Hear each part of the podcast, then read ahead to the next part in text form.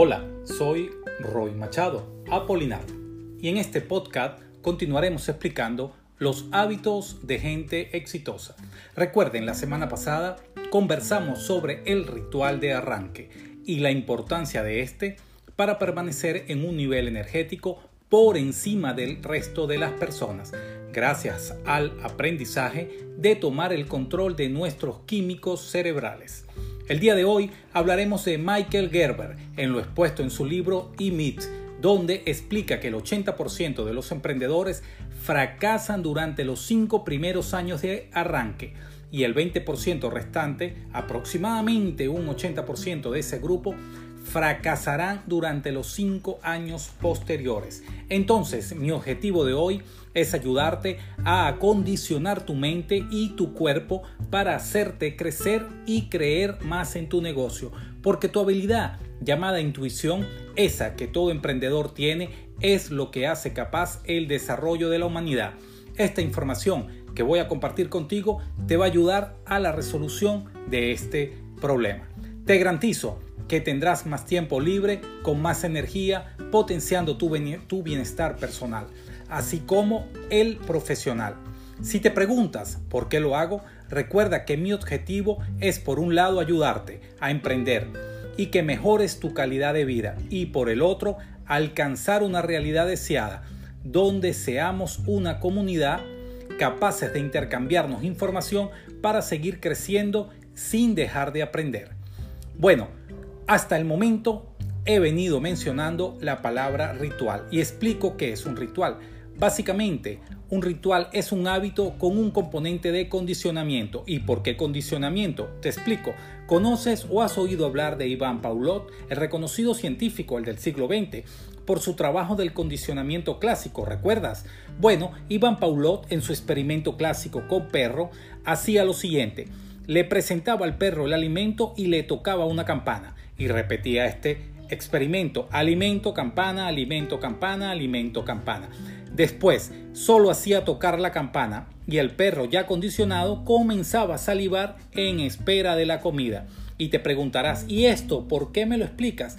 Porque también puede hacer lo mismo o puedes hacer lo mismo con tu cerebro, condicionándolo en este caso para el éxito, como a través de actividades que son importantes para hacer crecer tu negocio. Voy con la primera. Haz visible tu visión y tu misión. Aquí entra el juego el sistema de activación reticular, también conocido como el SAR. ¿Y qué hace el SAR? El SAR es un sistema ubicado en tu cerebro y actúa como filtro permitiendo solo el paso de la información a la que te enfocas. Recuerda, a todo lo que te enfocas se expande en el cerebro. Te lo repito nuevamente, a todo lo que te enfocas se expande en el cerebro. Entonces, palabras más, palabras menos, debes tener siempre a la vista bajo tu enfoque, tu visión de negocio y tu misión. De esta forma, atraes a tu vida desde el subconsciente circunstancias y momentos relacionados a tu visión y tu misión en tu estado consciente. Vamos con segundo. Divide tu tiempo productivo. En este caso, en tres tipos de días o divídelos en segmentos de la siguiente manera. Focus Day, Buffer Days y Free Days. Te explico. El Focus Days, en este caso, es el espacio de tiempo dedicado exclusivamente a actividades de impacto, tales como procesos de investigación para mejorar tu negocio, grabar videos o podcasts, si fuera el caso. Estamos hablando de actividades que van a impactar de forma directa tu negocio haciéndolo crecer. Estoy hablando de cuando se ejerce el mayor impacto de resultados en tu negocio.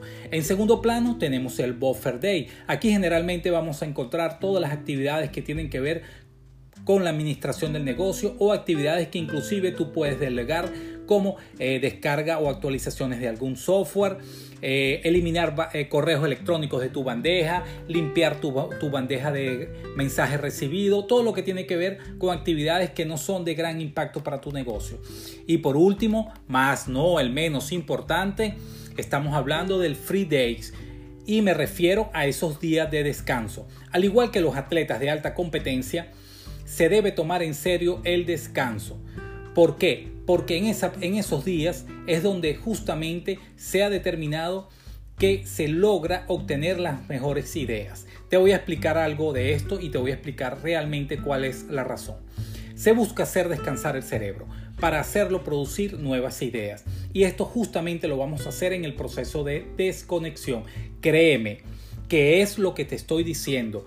No solo me ha funcionado a mí, sino además he podido comprobar con muchísimos emprendedores exitosos, así como eh, empresarios de larga trayectoria, quienes me lo han confirmado a través de un proceso de, en este caso, de entrevistas e investigación que se ha podido realizar. Ahora bien, Todas las mejores ideas, cuando estás completamente desconectado, van a venir de forma rutinaria a tu cabeza.